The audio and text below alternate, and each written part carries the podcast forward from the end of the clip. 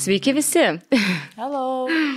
Aš labai noriu pradėti iš karto tokią temą, kuri mane kažkaip labai užkabino šią savaitę. Žodžiu, pasirodė internete e, daug visokių straipsnių, kad e, Jennifer Aniston ten davė tokį interviu ir šiaip daug pasakė tą temą, kur aš net e, noriu ją pacituoti. Jos yra tokia frazė, kad aš atiduočiau bet ką, jeigu kas nors man būtų pasakęs, užsišaldyk savo kiaušinėlius, ar kaip tai pavadinti, kiauši, kiaušydės, ne kiaušydės. Kiaušinėlis. Kiaušinėlis. Yra kitas e, terminas, e, kiaušialastės, iš tikrųjų tai vadinasi. Nu, bet e, jo, užsišaldyk savo kiaušialastės, padaryk savo paslaugą, čia yra jos citata. Tai tu iš, iš tos serijos, kad maždaug tu dabar apie tai negalvoji, dėl to aš esu čia tam, kad tai pasakyčiau. Ir mane kažkaip labai palėtė šitą mm, šitas jos pasakymas, nes kaip bebūtų, aš jau esu toje amžiaus grupėje, kur 32 metai ir irgi dar atrodo, žinai, kad čia amžinai, nu ne tai, kad amžinai, aš suprantu, kad ne amžinai, bet atrodo dar labai daug laiko čia priminti kažkokius sprendimus ir čia ar norėsiu vaikų, ar nenorėsiu, dabar atrodo, kad norėsiu, bet dar atrodo, kad kažkada vėliau, o kada tas bus vėliau tinkamas metas, niekas nežino ir kad nebūtų taip, kad būtų jau per vėlu. nu, žodžiu, ir aišku, aš tada pradėjau ten ir skaityti, ir domėtis, ar iš viso kaip Lietuvoje, pavyzdžiui, yra su šituo dalyku. Tai. Sudėtinga ar? Ne. Ne? Visai nesudėtinga. Aš vis pirma galvau, kad tai turėtų labai daug kainuoti. Mhm. Mm nežinau, ten dešimtim tūkstančių kažkodėl man taip e, atrodė, bet pasižiūrėjau, kainos varijuoja, bet maždaug už, aišku, čia nėra maži pinigai, bet ten už maždaug ten 500-600 eurų tu gali e, pasidaryti tą, žodžiu, užšaldymą jų ir į tą kainą įeina e, du metus saugojimas jų, nes tu turi mokėti ir papildomai už ten už laikotarpį, kol saugo juos. Tai nežinau, man kažkaip atrodo tai labai geras dalykas ir aš nesakau, kad dabar čia rimtai apie tai svarstau, bet stebėdama save, e, nežinau, ten po kokių metų, e, galbūt rimtai apie tai pagalvosiu, jeigu nebūsiu nusprendusi, ten žinai, kad o, jau ten laikas, ar aš noriu dabar, mhm. nes kažkaip atrodo jau tikrai nu geriau, čia toks apsidraudimas, žinai, gal tu niekada jų ir nenorėsi ir nepanaudosi, bet e, ypač šio laikiniam pasauliu, man atrodo, ir ypač mm, kai nu, vis tiek yra tas moterų daug renkasi ten ir karjerą visų pirma susidėlioti, kažkaip ir atrodo, kad to laiko, kol tu esi vaisinga, nu, jis yra trumpas tas periodas, tik iki tam tikro amžiaus ir kažkaip atrodo, kol tu pats nesi ten visiškai pasiruošęs. Šiaip keistas dalykas, kaip pagalvoju, nes gamta taip sudėliojus, kad tu kaip ir esi pasiruošęs vos net ten nuo 16 jo, metų. Kuo anksčiau tai turėtų atsitikti. Jo, biologiškai. O morališkai ir psichologiškai ir visai kaip atrodo, kad e, nesi dar pasiruošęs. Tai vad įdomiai, kaip viskas taip labai pasislinko. Nes laikai pasikeitė, dabar visi individualistai, moder, nu, viskas modernu, mes protingesni žymiai negu buvom ten taip. prieš tūkstančius metų. Taip. Bet gamta motulė taip sudėlioja. Ir jinai nepersigalvoja. Ir gamta motulė, šiaip nes būna vis tiek, kad kažkiek keičiasi ir mūsų kūnai. Nu, kitas dalykas, žinai, anksčiau žmonės gyvendavo tik tai kiek 40 metų pagrindę. Šiaip jo. Dėl to. Ir manau, mes vakar turėjom diskusiją su Mantu, kur uh, kalbėjom apie religiją apskritai, nežiūrėjom The Crown, tai, tai kad uh, ta būtina taisyklė yra, kad uh, iki gyvos, gyvos nu, kad mhm. iki grabo lentos, vienu vyru, viena santoka Taip, taip turėtų būti, jo, taip turėtų būti pagal visus, žinai, ten katalikų papročius, taip. ne papročius, įstatymus, nežinau net kaip tai pavadinti. Bet Dogmas. mes apie tai ir kalbėjom, kad anksčiau žmonės žymiai mažiau gyveno. Nu, ta prasme, mm -hmm. tu gyvendavai iki 40-50 metų, čia kalbu viduramžiais, taip, taip, taip. dar seniau. Ir, ir tada galvoju, nu jo, nu kaip ir make sense, nes tas gyvenimas buvo dvigubai trumpesnis. Jo. O dabar, kai žmonės nugyvena 80-90 metų. Čia vos net du gyvenimai arba trys jo. praeities žmonės. Tai gal reikėtų jiems pergalvoti šitą sistemą. Nes ten kaip tik rodė, kad uh, išlaikyti tą vieną santoką nu, yra žiauriai sudėtinga ir rodė ten visus pavyzdžius toj pačioj Royal Family, kaip visi skyrėsi ir mhm. karalienė pasiutus buvo, kaip jūs negalite tiesiog kaip aš gyventi ir Taip. gerbti Dievo įstatymus, įsakymus ir būti su vienu vyru visą gyvenimą. Bet jinai visai kitais laikais gimusi yra, reikia ir tai suprasti. Ir jinai labai tikinti buvo, nes jinai ten ir galva visos bažnyčios. Tai, tai labai jokingai atrodo tas uh, skirtumas, žinai, kai iš senų laikų atėjo tai, kad vienas vyras ir jau tu ten, jeigu kažką fitimyti, mm -hmm. šurumburum, tai tik man nereikia sužinoti šito, bet tu daryk, bet visą gyvenimą kartu. Taip, taip. O yra vat, kita kategorija, kur žmonėms tiesiog nepavyksta ir tau ateina tavo vaikai ir sako, aš noriu skirtis, aš noriu skirtis, čia pažeminimas, noriu skirtis. Taip. Arba noriu ten Kita ten nuodėmė didžiausia yra su įsiskyrusiu vyru arba moterim susituokti, nes tipo, kol tavo antra pusė yra gyva, jeigu tu įsiskyriai, tai tu neturėtum tuokti su kitu žmogum. Čia Taip, tu net ne tai, kad neturėtum tuoktis, tu iš viso su juo negalėtum net būti santykiuose apskritai, nes čia yra jo. Nuodėmė. Tai tiesiog labai įdomus kontrastas, kaip laikai pasikeitė mhm. ir kad e, labai mažai dabar kas e, tikriausiai išgyveno to, tą visą gyvenimą kartu, tik vienoje santokai. Taip kad ir kaip liūdna tai būtų, bet e, yra kaip yra. Tarp kitko įdomus dalykas dar dėl bažnyčios, e, kai pradėjau ten skaityti apie visus tos e, kiaušialaščių šaldymus, nukeliavau ten dar į kitus straipsnius ir pasirodo, kad bažnyčia kaip ir neseniai tik tai pasisakė, kad jiems yra ok kad jie sutinka ir, nu, ta prasme, neprieštarauja tam, kad būtų va, tos kiaušialastės šaldomos, bet iš jų pozicijos, tarkim, embriono tas, kaip tai pavadinti, nu jo, kai jau yra sujungta tas Formuotas. suformuotas ir juos tenai, juos užšaldo, aš bijau dabar netiksliai net pasakyti. Man atrodo, šaldo. Jo, jo, jo, tai vad, kad tų embrionų užšaldymas ir atidėjimas jau eina prieš jų e, visas dogmas ir mokymą, nu, dalinai dėl to, kad tai yra, galbūt jie bus nepanaudoti, kaip čia tai pavadinti, o jau kai yra, žodžiu, užsimesgus ta gyvybė, tai jau skaitosi, nu, kad tai yra gyvybė. Na, čia ir yra abortas. Ir jo, dalykai. Jo, jo, tai, bet e, man buvo faina bent jau, kad jie, e, nu, leidžia kaip čia pasakyti, tą kiaušialašių šaldymą. Mhm. Tai o kaip jau... tai vyksta, tu gali tada, jeigu sušaldai kiaušialastės, ne, tai toks, e, jeigu tu ten nusprendi daug vėliau, ne, pastoti, tarkim 40, tai tau jau nebėra problemų pastoti. Yra. E, yra, e, tu vis tiek turi būti, kad galėtum išnešioti. Taip. E, tai aišku, menopauzinė turi būti prasidėjus. Jo, bet aišku, tokiu atveju dar, dar yra galimybė tada į šitą mm, surogatinės motinos. Ai. E, paslaugas. Lietuvoje neįsivaizduoju. Tai yra iš tikrųjų žiauriai įdomu, nes, na, nu, užsienį tai jau tokia ganėtinai normali praktika yra. Taip, taip. O Lietuvoje aš nesu girdėjus iš tikrųjų nei vieno atveju, kad būtų. Jeigu Lietuvoje ir egzistuoja surogatinės motinos, tai mes niekada dar, nes ne, nemanau, kad tai mm -hmm. nėra legalu ir nemanau, kad apie tai sužinosim. Nu, turbūt tai vis tiek turėtų būti kažkaip įstatymų. Formint. Aš kiek, kiek žinau, tikrai nėra mm, sureguliuotas šitas dalykas. Mhm. O užsienį yra sureguliuotas, čia yra. Nu, nu kokioje Amerikoje jo, aš, aš nelabai žinau, ar, ar, ar pažiūrėjau, Europoje iš vis yra Aha. tokia praktika, ar pažiūrėjau, Europos Sąjunga leidžia, tai gal ir leidžia, nežinau.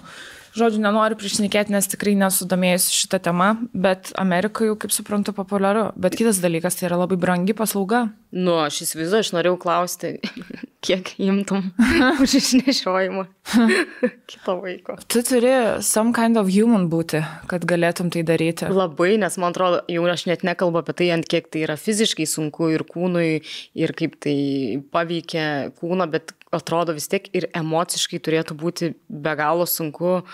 E, gerai, tarkim, kad ten yra visiškai kitos, žmo, e, kitos moters tos mm.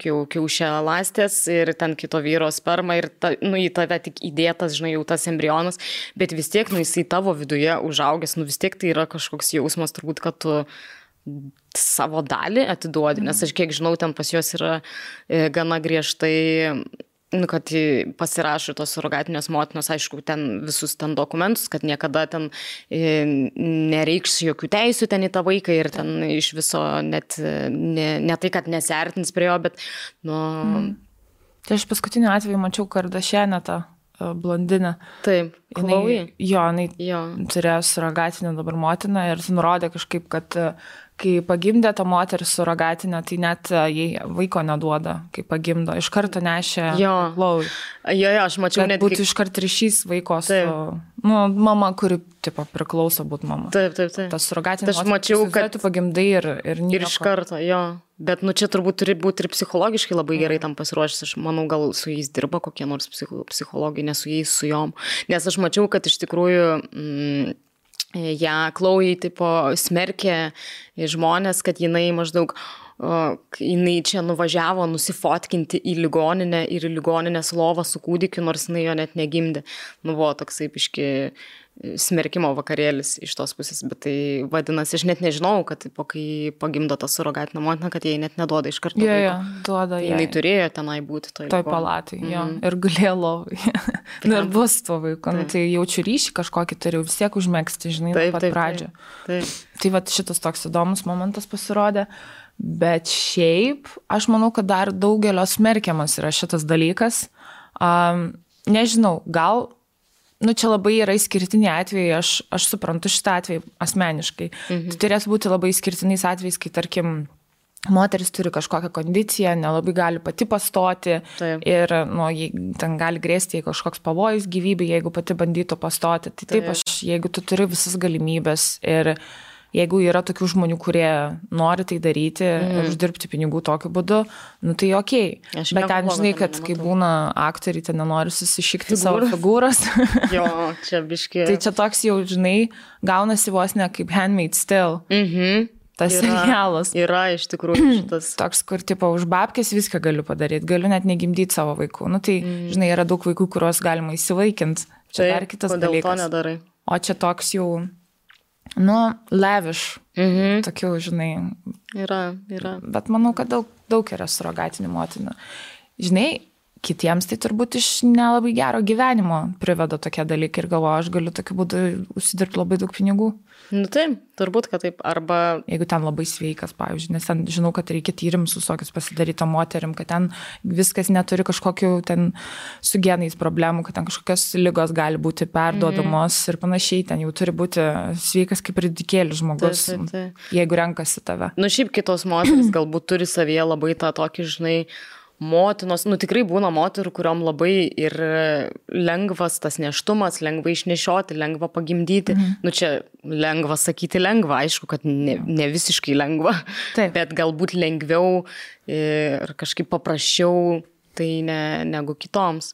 Bet kokiu atveju, man atrodo, Ką niekas nėra. Darytum? Jeigu, pavyzdžiui, turėtum galimybės ir negalėtum pati pasakyti. Tai, va, aš norėjau sakyti, mano manimu, niekas nėra smerktina toje vietoje, nu, kas nežydžia ten kitų žmonių, jeigu žmogus labai nori vaikų ir, nu, va, neturi galimybių su savo kūnu tai padaryti ir jeigu mokslas yra iki tiek dabar pažengęs, kad tai įmanoma padaryti, nu, va, pasitelkiant ten trečius asmenis, tai jeigu tas trečias asmo neprieštarauja, aišku, tai kodėl ne? Bet sakau, nu, bet vis tiek yra tas moralinis dar aspektas, nu ką ir paminėjai apie tą tarnaitės pasakojimą, taip lietuviškai, net tas serialas vadina, vadinasi, kad, nu jo, kyla šiek tiek tokių klausimų, nu kiek, ant kiek čia yra etiška iš tikrųjų mhm. taip daryti, kad nebūtų, žinai, kad, tarkim, surogatinė motina renkasi tai daryti tik dėl to, kad ten jai, pavyzdžiui, nu labai reikia pinigų dėl kažkokių priežasčių ir jinai neturi ten kito kelio. Nes, sakau, vėlgi atrodo, kad turėtų būti sunku išnešioti vaiką ir jį tiesiog atiduoti, nesvarbu, kad jisai ne tau. Mhm. Beje, su tais uh, kiaušinėlių, kiaušialašių mhm. neužšaldymais, tai kažkaip man atrodo, kad Lietuvoje labai dar mažai kalba apie tai ir nėra labai populiarus dalykas. Mhm bent jau aš vat, dėl to vat, įdomu buvo, kad nelabai iš vis girdžiu šitą temą. Šiaip nuo 2009 metų, bent jau kiek aš skaičiau, tai daroma yra šitos procedūros Lietuvoje ir, ir kiek aš paskaičiau, nėra, kad žiauriai retai jos būtų daromos, dėl to, kad jos dažnai yra daromos, pavyzdžiui, jeigu yra kažkokios lygos, ten tarkim, arba onkologinės lygos, kur gali būti, kad po jų ten gydimo moteris bus nebevaisinga, tai dažnai yra tokiais atvejais jos atliekamos. Ir dar kitą įdomų dalyką paskaičiau, kad netgi jeigu moteris yra dar nevaisinga, jinai ten, nežinau, mergaitė, paauglė ir yra kažkokia irgi onkologinė lyga, tai kad net tada yra galima jau ne, ne pačią kiaušialastę užšaldyti, o toj pasakysiu, kaip tai vadinasi, mm, kiaušidžių audinio E, šaldomi kiaušidžių audiniai, Pirmas vaikas po kiaušidžių audinio transplantacijos gimė 2004 metais. Jaunų mergaičių ir berniukų vaisingumo išsaugomas šiuo metu yra prioritetinės rytis ir jai skiriamos išties gausios mokslininkų pajėgos. Tai va. Dar įdomus faktas, kad Lietuvoje įteisinus lytinių lastelių donorystę, kiaušialastės šaldomos ir siekiant donuoti lasteles. Tai bet šiuo metu čia yra labai reti atvejai, nes e, kiaušialąsčių donorių šalyje yra vienetai, bet jau yra. Tai žodžiu, čia yra dar vienas e, mhm. dalykas, nu, kai jeigu yra spermos ten bankai ir spermos donorai, apie ką aš irgi beje Lietuvoje nežinau, kiek daug tai yra pažengę ir ar naudojasi žmonės tokiam mhm. paslaugom, bet naudojasi, nu, nes jeigu... Yra... Turėtų naudotis. Šiaip nevaisingumas yra didžiulė problema pasaulyje apskritai.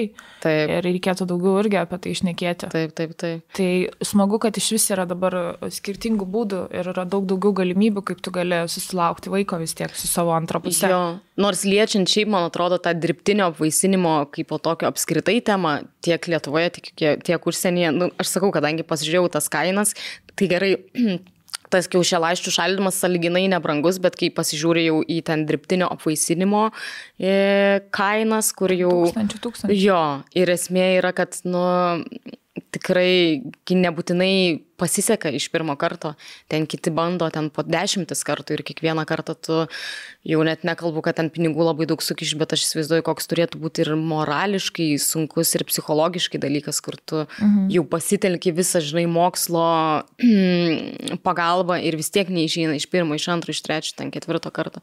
Mhm. Čia O kaip tau, jau jeigu pragalbom šitam Aha. nejaukiam temam, Gerai. tai kaip tau uh, situacija dabartinė Amerikoje, kur yra Roe versus Wade, man atrodo, overturnino, kad daugelis valstijų dabar iš vis draudžia abortus. abortus. Mhm. Mhm. Nu, baisu, man tai atrodo labai, kad tai iš viso šio laikiniam pasaulyje nu, persvarstoma yra šitas klausimas. Ir aš, man labai keista, kad tai Amerikoje vyksta. Jo, ten tos pietinės valstijos, jos gan yra konservatyvios mhm. ir tokios religingos ir, nu, ten kaip ir sleiverė vėliau pasibaigė, taip ir daugelis dalykų vėliau.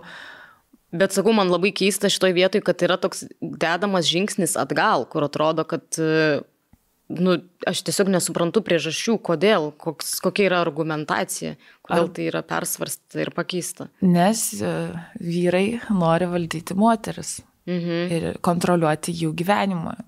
Toks, toks dalykas ir atrodo, kad, nes ten tam Supreme Court pagrindė vien tik vyrai yra, nu tai įsivaizduok, vyrai sprendžia iš vis apie moterų uh, pasirinkimą turėti vaikų arba ne. ne? Ir Kas dar įdomu, kad e, aš ten žiūrėjau kelis e, labai gerus intervus šitą temą ir e, kai klausė vyrų būtent apie mhm. tai, ar jūs ten darytumėt, kaip ten, vazektomija. Jo. Tai čia netoks klausimas, mhm. čia, nes jie jaučiasi to dalimi, kad tie, kurie ten stovi, prie, nu, ten yra tokia žiauri situacija, tuose, tarkim, kur yra aborto klinikos, kur padeda moteriams nu, atlikti abortą. tai tenai kiekvieną kartą, kai važiuoji, nu, aš jau kalbu apie tas, kuriuose dar leidžia, žinai, taip, yra valstybių, kurios leidžia, bet ten su tam tikrom išimtim.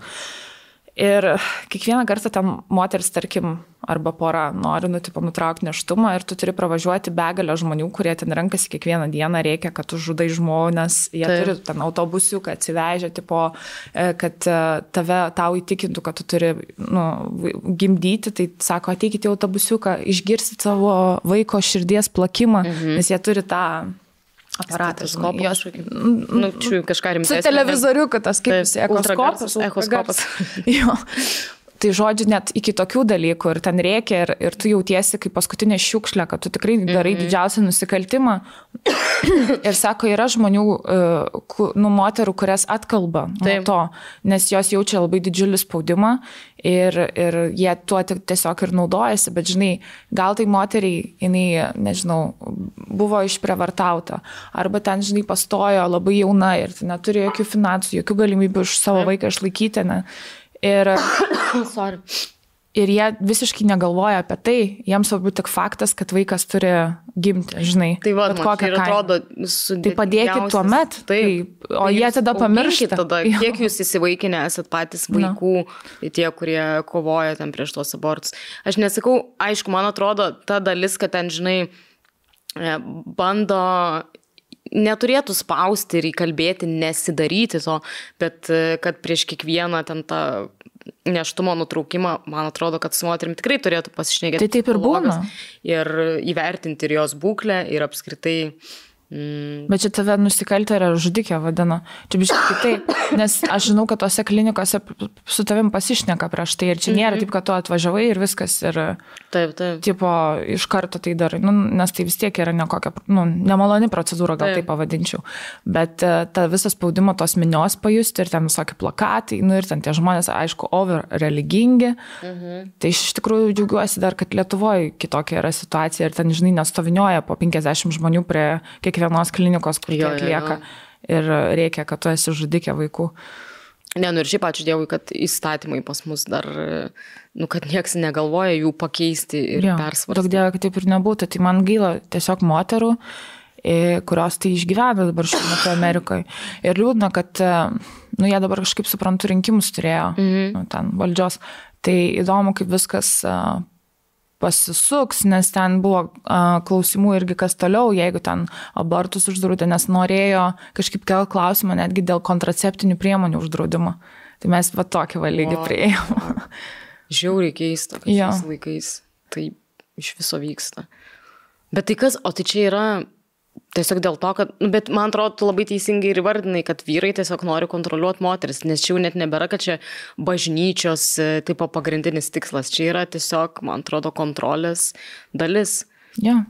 kurie tiesiog nori spręsti už mus. Ja, patikėkit manim dar tos diskriminacijos ir tai, kad e, moteris e, yra šūdo vietoj, tai labai daug vyrų apie tai galvoja ir galvoja, taip, kad taip ir turi būti. Taip, tai pasižiūrėk, pas mus Seime kur vis išlenda pasisakymai kažkokie. Seksistiniai. Taip, taip. Ten LRT tos laidos visas. Jo. Su. Tai žodžiu, tai šudini laikai, taip pasakysiu. Jo, bet iš kitos pusės tikrai galim pasidžiaugti, kad e, visgi Lietuvoje, nu šiaip apskritai įmant bendrą kontekstą, kas vyksta dabar pasaulyje, kad nėra taip blogai Lietuvoje. Yra, Na. sakyčiau, netgi labai gerai. Ir aš džiaugiuosi, kad aš čia gyvenu iš tikrųjų. Manau, kad mums labai pasisekė nes kas iš vis pasaulyje dabar darosi, tai čia mes esam kaip Dievo ausy, mūsų lietuvėlį. tai tikrai džiaugiuosi tuo. Kaip visi žinome, lapkritis yra nuostabus tuo, kad lapkričio gale visada vyksta Black Friday didysis išpardavimas. Taip, ir didysis išpardavimas vyksta ir Burgoje, ir šiuo metu yra taikomos kokios nuolaidos? 25 procentų nuolaidos viskam. Ir noriu pasakyti labai fainą dalyką, kad jūs galite su mūsų nuolaidos kodu tarp mūsų gauti papildomą 5 procentų nuolaidą. Tai iš viso gaunasi net 30 procentų nuolaida viskam. Ir kaip visada, Burga turi nuostabų pasiūlymą, kad jeigu perkate du telefono dekliukus, du gaunate nemokamai. Tai galite pasidalinti ir su draugiam, ir su šeima, žodžiu, su visais. Taip, ir iš anksto iš tikrųjų pasirūpinti ir kalėdiniam dovanom, nes e, aš manau, kad burgos prekės yra tikrai puikios dovanos ir reiktų pabrėžti, kad tikrai burga jau seniai yra ne tik tai telefonų dėkliukai, bet ir šitie e, termosiniai podeliai, kurie beje man taip gerai sulaiko šilumą, kad aš net kurį laiką negaliu dar gerti kavos, kai čia įsipil, nes jinai man per karštą būna, tikrai žiauriai ilgai išlaiko ir man jie be galo gražu gražus yra. Yra ir kompiuterio dėklai. Ir planšečių dėklai. Pažiūrėkit, kokie spalvoti ir faini. Galima viską va susiderinti. Pavyzdžiui, telefono dėkliuką, AirPods dėkliuką ir planšetės dėkliuką. Man labiausiai šitas variantas patinka, kai viskas dera, bet galima tikrai ir maišyti tarpusavį, ir miksuoti. Ir jie yra ne tik tai be galo stilingi, gražus, bet ir tikrai labai kokybiški. Nes... Mane jau yra išgelbėję kelis kartus mano telefoną. Tikrai taip, nes jis visą laiką krenta ir jiem nieko neatsitinka. Ir, patys, ir patiems dėkliukam iš tikrųjų nieko neatsitinka, nes jie visiškai neblunka, nesibraižo. Mhm. Tikrai labai labai kokybiški. Labai ilgą laiką išsaugo ir savo prekinę išvaizdą, ne tik tai e, funkcionalumą. Taip. Ir aišku, visada stilingi. Dar e, aš namuose gaila palikau, aš labai mėgstu tokią gertuvę, jinai irgi tokias, man labai patinka niudinės visokios spalvas, tai tą gertuvę visada, jeigu sportuoju, pasiimu su savimi labai patogi ir labai graži. Ir galima irgi derinti mano tokia pat spalva kaip ir kavos puodelio termoso. Tu gali viską, viską susidėti. Jo, jo, tai labai faina laikyti mašinai, labai patogu. Taip. Tai dar kartą primenam, kad didysis penktadienio išpardavimas vyksta Burgoje, kurio metu taikoma 25 procentų nuolaida visoms prekiams, o jeigu tos nuolaidos jums negana, su mūsų kodu tarp mūsų taikoma dar papildoma 5 procentų nuolaida. Ir kaip visada galioja pasiūlymas, perkant du dėkliukus, du gaunate nemokamai.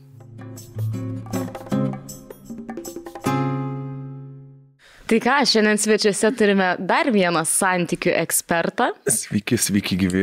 Mantas Tonkus. Taip. Susipažinkite. Dabar kai taliosim jūs, sakė. Taip. Vieną mėnesį Katleris, kitas Tonkus. Gerai, gerai. Tai praeitą mėnesį skalbėm Aistis ir Katlerio apatinius. Skalbinius. šiandien paskalbsime mūsų apatinius. Ir nei, šiaip... Nei tu esi skalbus, nei tu, nei, nei, nei tu pradėk.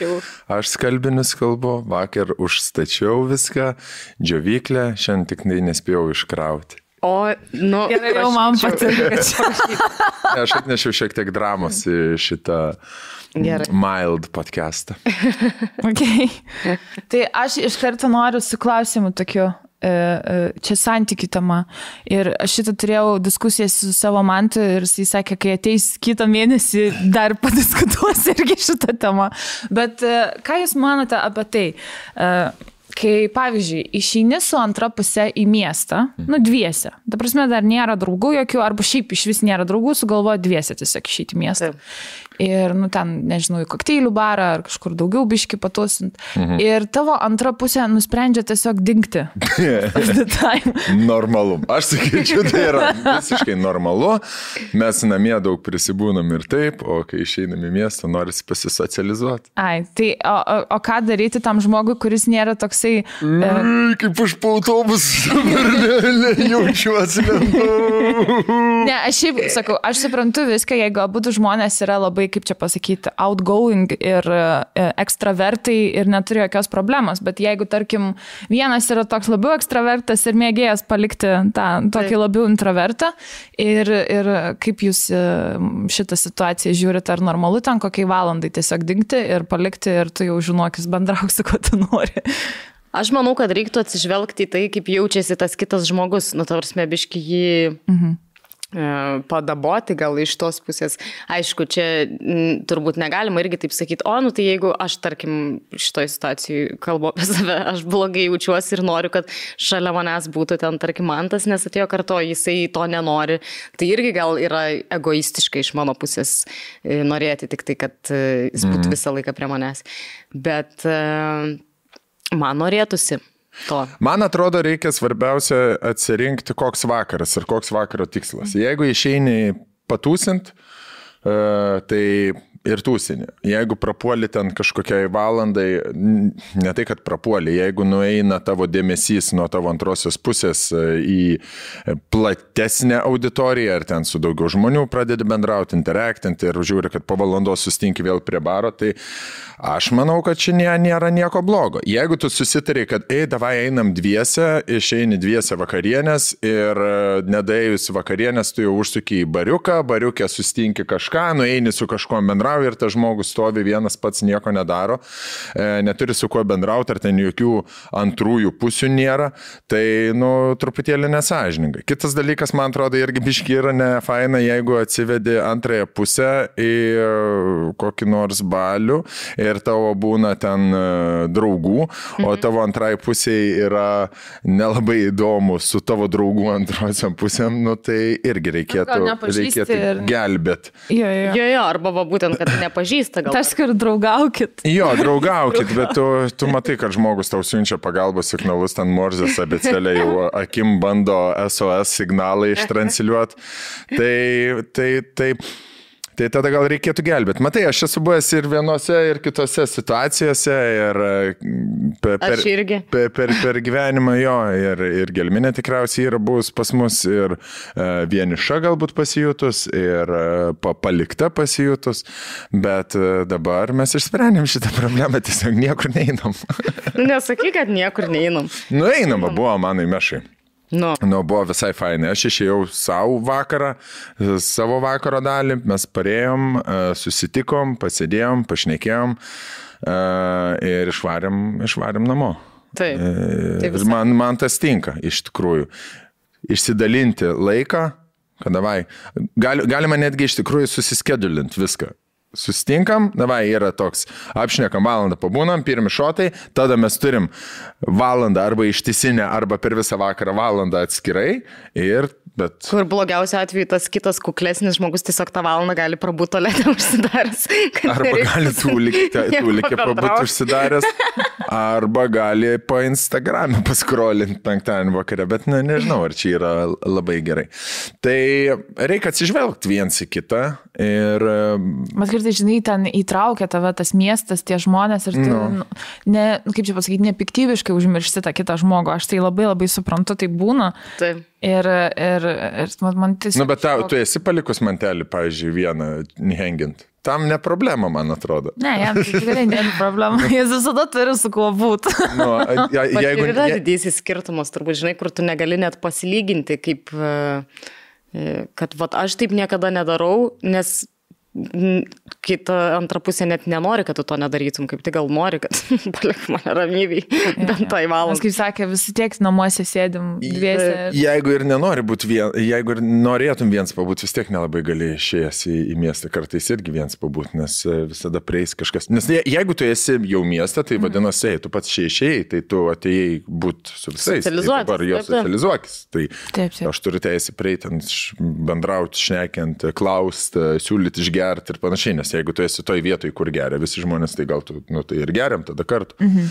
Jo. Tai reikia vietas atsirinkti, reikia laiko susiplanuoti, reikia išsiaiškinti tikslą, dažniausiai einant į miestą kartu, koks yra, ar dviese pabūti, ar pasisocializuoti su kitais, ar pripisti ir ne, negrįžti. Bet pavyzdžiui, Parečių. šiaip čia labai išmintingai tai skamba dabar, no. bet tarkim, tais laikais, kai mes eidavom. Nebeverskime lapo atgal. Bet paverskime tą lapą. Ar mes taip darydavom, ar mes kada nors pasitardavom, kad ši, šį kartą išeimo tikslas bus toks? Ne, bet tada aš nežinau, kad taip e, reikėtų daryti. Ai. Taip e, nebuvo. Nebuvo aišku man, kad čia yra, pavyzdžiui, problema iš vis mm. kažkam, žinai, kad mes išeinam į miestą, atrodo taip, viskas labai natūralu ir lab, savaime suprantama. Ne, aš tai ir nesakyčiau, kad būdavo labai. Žinot, ką, ką aš norėčiau, nes man tas mėgėjas toks dingt labai. Na, nu, aš jau nebekreipiu kaip ir dėmesio, mm. tiesiog man iškyla šiaip diskusija, nes būna taip su antrom pusėm, kad palieka, dinksta ir e, tikrai nepikty, nepiktybiškai tai daro. Aš gal galvoju, aš jam ir pasakiau, ir kad norėčiau, kad jeigu jis kažkur eina su kažkokiu žmogum, Kad tiesiog praneštų, kad jis išeina. Jo. Nes man dažniausiai, aš net nežinau, kuris yra, kokią valandą laiko. Jo, jo, bet man čia yra didysis skirtumas. Tas dingimas. Ar jisai laukia, ar jisai viduje, ar jisai dar kur nors. Nes vieną kitą, žinai, matai, kad su kažkuo ten, žinai, kalba, kažkur yra akiplotie, bent jau, žinai, mhm. o kai tiesiog dinksta ir tu pabūtent nežinai, ar jis gal kažkam kitam Rusijai jau sėdi ten, žinai. Nu, būna, kartais būna ir taip. taip. Bet žinai, čia, nu, ne, ne, tau ne dešimt metų, kad babai reikia pasakyti, kad baba eina į kiemą ir už valandos pareis pasirodyti. Nu, nes, ne, bet e, moteris, gali, tavo tu, moteris nėra baba. Nu, nėra baba, bet... Nu, tiesiog užmešta, žiūrėk, va čia susitikau su pažįstamu senu, mes dabar einam ten parūkyti arba einam ten jo, prie baro. Bet žinai, būna eini su vienu, kol rūkai su vienu, ateina kitas ir tas jau nueina ir tu atsiduri tiesiog e, tokiam. Tai tiesiog reikia paleisti. Žodžiu, ateini į miestą dviesi ir paleidai jį. Aš manau, kad reikėtų, aš, aš manau, kad reikėtų visgi reikia, nu kaip reikėtų, dabar aš jau taip galvoju, kad reikėtų, reiktų pasitart, koks mūsų tikslas šį vakarą. Mm. nu tikrai, žiūrėk, aš, aš galvoju, kad man gali būti, kad aš ten... Dingsiu. E, ne tai, kad dingsiu, bet aš varau, aš varau, aš varau to, aš varau tūsint, aš varau bendrauti, tūsint, e, nežinau, kur mane nuveš. Atsikabink. E, go with the flow, žinai. Ieškokį savo veiklos. Kitaip tariant, atsikabink nuo manęs. no. ja, ja, bet mes varom kartu į miestą ir, tarkim, kar, kartu grįžtam, susitarėm sutariam ir e, tą darom. O... Dažniausiai negrįžtum, nes irgi dings. Būna ir taip kartais. Aš tai, aš sakyčiau, mano nuomonė, kad vis tiek turėtų kažkiek pasakyti, nors pusę žodžio, žinai, kad aš bent jau žinočiau maždaug. Nes mane labai erzina tas, kur dinksta ir aš, net, aš jau gal noriu varyti mm. namo ir aš net nerandu savo antros pusės. Nu, tipo, taip. Toks, tai kas čia dabar vyksta? Tai... Visiškai pritariu. Mm. Reikia bent jau gebėti rasti žinai, kad yeah, paskambinus. Bet Bet aš visiškai suprantu tą miesto įtraukimą ir žmonių įtraukimą, tai niekada nuo to nepabėgsi. Taip. Tai mes nemaži vaikai, tiesiog man va tokia diskusija kilo, kad tokių situacijų dažnai mm. būna ir kaip čia geriausia, etiškiausia pasielgti. Šiaip manau, kad man tas visai gerą idėją pametėjo, kad pasitarti prieš tai, koks mūsų yra tikslas. No. Galbūt tai kažkiek ir palengvintų šitą Jo, tada žinai, tada bus uh, progų, uh, ta prasme, galėsi arba pist protą, arba nepist protą. Nes, e, mes, mes, mes kai buvom sustarę, žinai, tai tada jau sprendėte klausimą. Žiūrėk, mes susitarėm, kad einam, tipo, pabūt dviese, nu, tipo, susitarėm, kad ten kažką, bet kartu grįšim, kartu, mhm. pa, tipo, Kartu išvarėm, kartu sugrįšim, jeigu tai buvom sustarę. Vakaro eigoje, jeigu pasikeitė šitas dalykas, gali tai būti, bet e, nu, vis tiek reikia. Niekas nuo to neapsaugotas. Niekas nuo to neapsaugotas, nu, bet tada jau gali yra vėl diskusija, žiūrėk, kodėl tada taip yra, jeigu mes buvom sustarę, kodėl taip atsitiko. Tai kame yra čia problema, nes, nu, vadinasi, yra kažkoks susitarimo nelaik, nesilaikymas, mm. o kai nesilaikai susitarimo jau yra, vadinasi, kažkokios Mm, bėdelės, kurios Bėdelės. įtakoja tai. Ja, ja. Bet šiaip, kai varom, nu, dažniausiai mes varom vis tiek ne dviese. Nu, tu prasme, kai ir būni su antra pusė, vis tiek būni su didesnė kompanija, arba ten kažkas tavęs laukia jau, jau toj vietoj. Ir tada tikrai jokios problemos nebūna, nes visi būna su savais ir, nu, ir pamiršti ten savo tą antrą pusę ir viskas ok.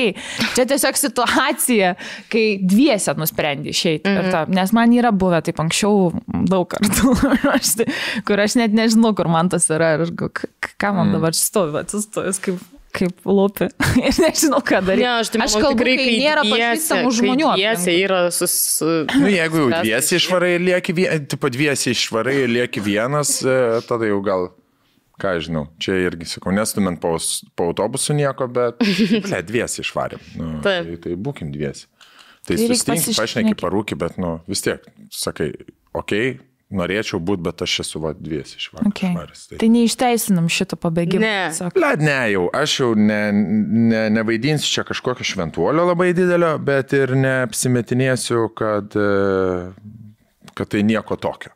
Mhm. Mm. Nes mane tai erzina tikrai, nuoširdžiai, kai dinksta žmogus. Na, man, sakau, vat, labai patinka, kur akių ploti, aš kažkur ten matau. Nu taip, kažką, kad bent jau manytum, kur yra ir ką veikia, ne tai, kad ten visą laiką turi būti prilipęs ir yeah. tipo... Ne, jeigu tu nori dinkt būti, eik vienas. Ta prasme, susitarė ir sakai, žiūrėk, aš varau į miestą, ten su kažkuom ar, ar, ar vienas ir panašiai turiu planų. Ir Nes, galėtume... Net mėt... nenori su manim, reiškia, eiti į miestą. Gal čia tai faktas yra, kad davai einam į miestą, bet Tai reiškia, tu nenori būti mieste su manim, jeigu tu pabėgi, ne visą, jo. visą laiką. Čia yra va, toks. Va. Tai gal reikia ir žmogui pagalvoti kartais. E, Ko jisai nori. Jo, kaip Taip. tu sakai, nuo, nuo pat pradžių nuspręsti, no. ar nori vienas į pasaulį eiti, ar nori su kažkuo būti visą vakarą. Jo, jo. jo Liet, man paskui reikės dabar čia pačiam laikyti šito žodžio, jau kur pasakyti. ne, nereikės. nereikės. Taigi visiems viską būna, tik ir mes dingstam. Dings. Na, nu, bet jūs taip dingstat, jūs nepavojingai. bet matai, kas iš viso yra vat, iš to, kad, nu tikrai man atrodo, kad tai, ką mes darom, nesakau, kad mes čia kažkokius ten angeliukai ir taip toliau, bet kad atrodo, kad net, net neparina tų antrų pusių. Nu, taip, kad niekada nieko blogo net nepagalvot. Nu, tai kad jūs čia prisigalvot, kad mes čia kažką būtinai blogo turim daryti. Mhm. Nu, turbūt. Nu taip, nu tai kas mes, kuo, kuo mes skiriamės nuo panų, ką mes e, išeinam, ką mes dabar pradėsim čia e, eiti e, galvom. Taip. Tikrai ne. Tai prasme, ne. Nu, per, ne. ne. Gerai, supratom, ne. Ne, ne reiškia, ne. ne. Eini, būni, kažką svaigsti, juokauji, bendrauji. Bet e, yra ribos viskam. Mhm. Koks brandus požiūris. Kol dabar jau jo. Ir to nusytė. Aiste, kaip gražiai atrodai. Ačiū, tai irgi kaip jaukiai. Aš jaukiai, tu puošniai. tai mes pasipuošusios esame ROL prekinio ženklo pižamomis ir va, galiminė dėvi kokias šartukai, kokie mėly. o mano tokia juoda pižama, aš norėjau parodyti, kad e, būtent pižamą galima apsirengti tarkim, vasaros vakariais, su ryškiu lūpdažiu ir šliopkiam va, galima ir į miestą išeiti, su tokia, nebūtinai tik tai į ir į miestą, ir į lovą. tai šitas būtent RL prekinis ženklas yra lietuvių kurtas, tai yra šeimos e, prekinis ženklas, kurie dirba jau virš 25 metų apatinio trikotažo industrijoje. Taip, tai jie tikrai žino, ką daro. Taip, o Aurelė prekinis ženklas jau penkis metus užsiema savo veiklą ir daro tai labai sėkmingai, nes šiuo metu jų e, kūrinius galima įsigyti ne tik tai Lietuvoje, bet ir Saudo Arabijoje. Katare, Emiratuose Taip, ir net Dominikos saloje. Kur jūs buvote? Tai žiauriai faina, kad lietuviams taip sekasi. Taip. Ir mes turime aruel.lt puslapį, kur lietuvės visada viską gaus pirmos ir Taip. visas naujasis kolekcijas pamatys pirmos. Ir labai fainas dalykas, nes Aruelė e, skirstosi į tris tokias kategorijas. Tai yra fun, comfy ir fashion.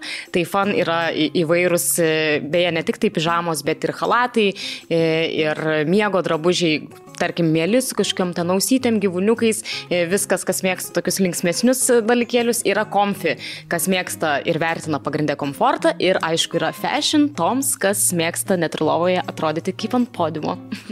Ir mes turime nuolaidos kodą kaip visada, tarp mūsų 20, su kurio gausite net 20 procentų nuolaidą Aruel miego drabužiams. Taip, ir paskubėkite pasinaudoti šio nuolaidos kodo, nes jis galios tik savaitę po podcast'o išėjimo. Saldžių sapnų. Ir puoškitės. Aš galvoju, kaip yra sudėtinga, E, mes e, su gelminiai išvažiuojam, aš gelminiai sakau, važiuok dabar ten Kalvarijų gatve ir tada užkilsim geležinio Vilko gatve ir, e, ir, ir, ir, ir gelminė nežino gatvė. Nu, gerai, tas dvi žinai. Mhm. Bet šiaip norėjau paklausti, Kodėl moteris neįsimena tokių dalykų, kaip jums atrodo? Ar tai yra nesvarbu? Ar, nu, tarkim, uh, gatvių pavadinimai, maršrutai, um, nežinau, pavyzdžiui, Gelminė gyvena visą gyvenimą nuo pat gimimo Vilniui ir jinai vis tiek ne, ne, nemato miesto, va taip. Žemėlapio, žemėlapio nematau. Žem, žemėlapio Nes aš tau sakiau, kad mano yra prasta ta orientacinė.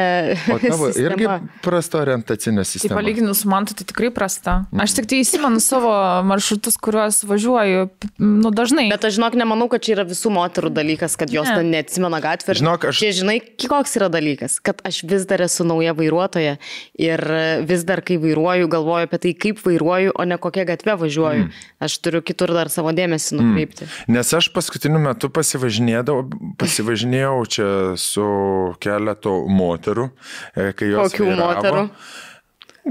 telikai, pro producerės ir panašiai, ah. kurios vairuoja, nu, okay. nes aš pats nevairuoju, norėjau tik priminti. Taip. Tai man žinau. tenka pasidėti. Visos moteris sako, pa, dabar rodyk man, kur važiuoti. A, ok. Kur, kur, kur man reikia važiuoti. Tai ar... Gal jos jaučia kažkokį, nu, intimidated yra. Jo, ar mes, ar mes iš tikrųjų keliam įtampą, kai sėdime? Tu tikrai keli įtampą, galiu pasakyti. Vien savo buvimu? Ne, savo komentarais. Bet, ne, čia rimtai. Mantelis man kelia irgi įtampą, kai vairuoju kol kas. Nu, kol aš esu irgi žalia vairuotoja. Gal kaip dešimt metų jau vairuosiu, tai tada man jau niekas nekels jokių aš manau, irgi, įtampų. Nekels. Ir panašiai ir žinosiu visus maršrutus ir kelius. Man daug dalykų nauja tiesiog. Kaip jaučiasi įtampa? Nes, pavyzdžiui, mes čia važiavam, pro, producerė vieną vairavo ir mhm. aš tiesiog sėdėjau mašinai prieki ir jinai pradėjo drebėti, sako, tu man keliai įtampa. Nors aš nei jokio komentaro nesu. Gal tu dūsavai? Kažkaip, o gal jinai jau girdėjus, kaip tu atsiliepi mm. mano vairavimą. Nu, žinai, ne, aš apie tavo vairavimą. Aš žinot, kaip galvoju. Nes visada yra stereotipai, kad moteris yra blogas vairuotojas ir kai atsisėda vyras ir tu esi atsakinga ne vyras yra atsakingas už vairavimą ir kelią ir maršrutą ar panašiai, tai aš manau, kad tau norisi įrodyti, kad ne, aš gerai vairuoju ir tada tu labai daug įtampos savo sukeli pati, norėdama kažką įrodyti, kad nėra taip, kaip galvoja visi, kaip stereotipas, ko čia moteris vairuotoja. Ir manau, kad tai prideda labai daug streso ir tu tuomet netaip gerai vairuoji, kaip vairuotum viena būdama. Tai taip ir prisideda. Nes jeigu sėdi kita moteris, tai net negalvoja apie tai, kad čia man reikia kažką ne. įrodyti, kad aš ši gera vairuotoja. O kai yra vyras, yra kažkoks toks, kur... Bet vad net ne visai svarbu ar vyras tai yra, svarbu koks vyras. Nes aš, pavyzdžiui, su kolegomis vyrais taip pat važinėjau ir ten juos, tarkim, vežu mhm. kažkur. E, tai man nekelia jie įtampos. Tai jie, ir aš... Nes jie vyrai aktoriai. Mhm. Ir... Gal patys nevairuoja? Kai kas nevairuoja. tai va, tai dėl to. Tai kai kas nevairuoja, bet kai kas vairuoja. Mhm. Bet uh, taikstosi su mano labai, labai nu, kažkokiais durnais e, nusukimais neten. Ir bet čia galbūt mes ir kalbėjome su tuo kolega. Savo moterim e, taiks. Taip, va, va, va, aš norėjau sakyti, mes kalbėjom su vienu kolega, kolegų, kolegų vyru apie tai, kur aš kažkaip grybą ten supjau ir sakau, oi, ačiū čia, kad tu ten neįsterikoji ir kažkas. Jis, e, ir tiesiog, va, kalbėjom apskritai, mm. kas yra, kodėl tu su pačiu savo artimiausiu žmogumi leidi savo būti pats šlikščiausias ir žoskiausias jam būni. Mm, nes tokiuose situacijose. Nes patogiai jautiesi. Gali būti. Nu, nes... Nu, nes čia tavo būtis yra realiai. Taip, taip, turbūt. Nes tavo tas žmogus yra tau savaime suprantamas. Uh, savaime suprantamas įvykis, kad jis yra šalia tavęs, nu ir tu jau tampi vieniu su juo. Taip. Ir tu galvoji, kad uh, turėtų telepatiškai žmogus tau iš vis jau mintis su, suprasti, skaityti. Greičiausiai. Na, mano mantelis dažnai nori, kad aš telepatiškai suprasčiau, ko esi. Vairavimo prasme, ko nori iš manęs. Bet, pavyzdžiui, mes tai suprantam jūs telepatiškai. Eik jau. Nu taip. Kaip? Nu, ta prasme, jum nereikia, jum nereikia moteriam irgi daug sakyti, nes, pavyzdžiui, e, aš dėl ko aš neku apie tą vairavimą. Norėjau pasakyti, kad mes e, lygiai, jūs lygiai taip pat elgėtės ir keliat įtampą. Oi, labai įdomu. Kokioje situacijoje mes keliam įtampą? Namuose, pavyzdžiui. Namuose? Mm. O kaip tą įtampą pajunti? Va taip va. Dar. Kai, nu, Dusam, matak. Nu jo. Aha. Atsisėdi kažkur prie teliko, atsisėdi ir tu grįžti, pavyzdžiui, namo, e, yra nepabaigtas koks nors pokalbis, kur tau atrodo, kad jis jau seniai pabaigtas ir tu liktai išsiaiškinai, kad tas pokalbis jau kaip tau ir atrodo savaime suprantama, kad jis jau yra pasibaigęs, tu po savaitės atsisėdi grįžęs po darbo su savo pašildytais makaronais prie teliko. Ir ble, tu jauti, jauti, kad kabo kažkas, jauti, kad sėdi, žiūri teliką, bet matai, kad akis nefokusuoja vaizdo ir eina čia tokios elektromagnetinės bangos, siunčia tau, nu tai tu pradėsi, ar man pradėti. bet čia labai gera proga, iš tikrųjų mes galime, aistė šiuo atveju yra visiškai nešališka. Mhm. ne, bet iš tikrųjų, šiaip man įdomu Tavo nuomonė. Aš e, nesiplėsiu per daug, kas čia galima suprasti buvo, kada čia mums buvo užvakar. Čia yra, man atrodo, visų žmonių, ne, ne mūsų, čia yra visų porų uh, dalykas. Bet tiesiog aš kalbu apie tai, kai vyksta kažkoks, Daugumos, ja. kažkoks konfliktas, tarkim, mhm. net nes... Ne konfliktas, ginčas. Ginčas, nežinau, kuo skiriasi iš vėdų. Konfliktas, kai nori kažkaip kai vienas lieka nukentėjusysis.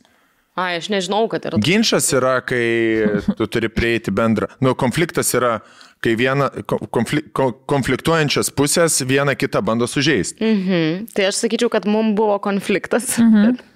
Gerai. Aš sakyčiau, kad mums buvo. Būtinis, būtinis konfliktas, žodžiu. Gerai, kad nebėra. Nes tikrai buvo ir visko. ir durų trankimų. Tiesiog buvo, žodžiu, konfliktas. Dėl kažkokių priežasčių. Aš neatsimenu, tiesą sakant, jo, ne, dėl ko jis kilo. Ne. Tiesiog e, išės tais nervais. Nu, sukonflikt, sukonfliktavom, užknisom vienas kitą. Kažkas buvo labai pavargęs, kažkas buvo irgi pavargęs ir... Nenuotaika buvo. Nu, mhm. net nesvarbu, apie ką tas Taip. konfliktas, čia dabar apie kitą. Ne, bet šiaip būn... Esmė, kad jis nesibaigė. Ten išsisintinėjom, galima taip sakyti, susipykom ir kažkaip nebuvo laiko susitaikyti ir išspręsti iki galo. Nu ir jis toks ir liko, reikėjo eiti miegoti ir paskui buvo visa savaitė, kur visą laiką dafi brigadą darbų mes ten sustikdavom, nežinau, vakare prieš miegą ten 15 minučių. Realiai taip, nu tokia savaitė buvo. Ir tada jau atsitiko penktadienis, man tas grįžo po darbų ir aš tiesiog norėjau pratesti tą. O aš, blėt, po visos visos savaitės, po visos visos savaitės darbų pravedžiau ten renginį paskutinį ir turiu vieną lygiai išeiginę dieną. Tai dabar... aš lygiai taip pat. Čia nėra tas, kad tu po visos savaitės, aš irgi po visos savaitės darbų. Ir mes, kai abu galim tiesiog sėsti ant sofkelės, mm. įsijungti kažką. Atsipalaiduot. Ir atsipalaiduoti, aš jaučiu, kad dabar O dabar mes kalbėsime apie jausmus. Bet žinai, aš tai, pavyzdžiui, jaučiausi labai brandi moteris, kad aš visą tą savaitę sugebėjau nekelti tų temų, mhm. nes e, buvo tiesiog labai užimtas laikas ir nebuvo kada apie tai kalbėti. Bet jūs tą savaitę bendravot kaip prieš konfliktą. Nu, lyg niekur nieko. Mhm. Nu, ta prasme. Aš... Nes būna tokių moterų, kurios savaitę, tarkim, net nešneka. Ne.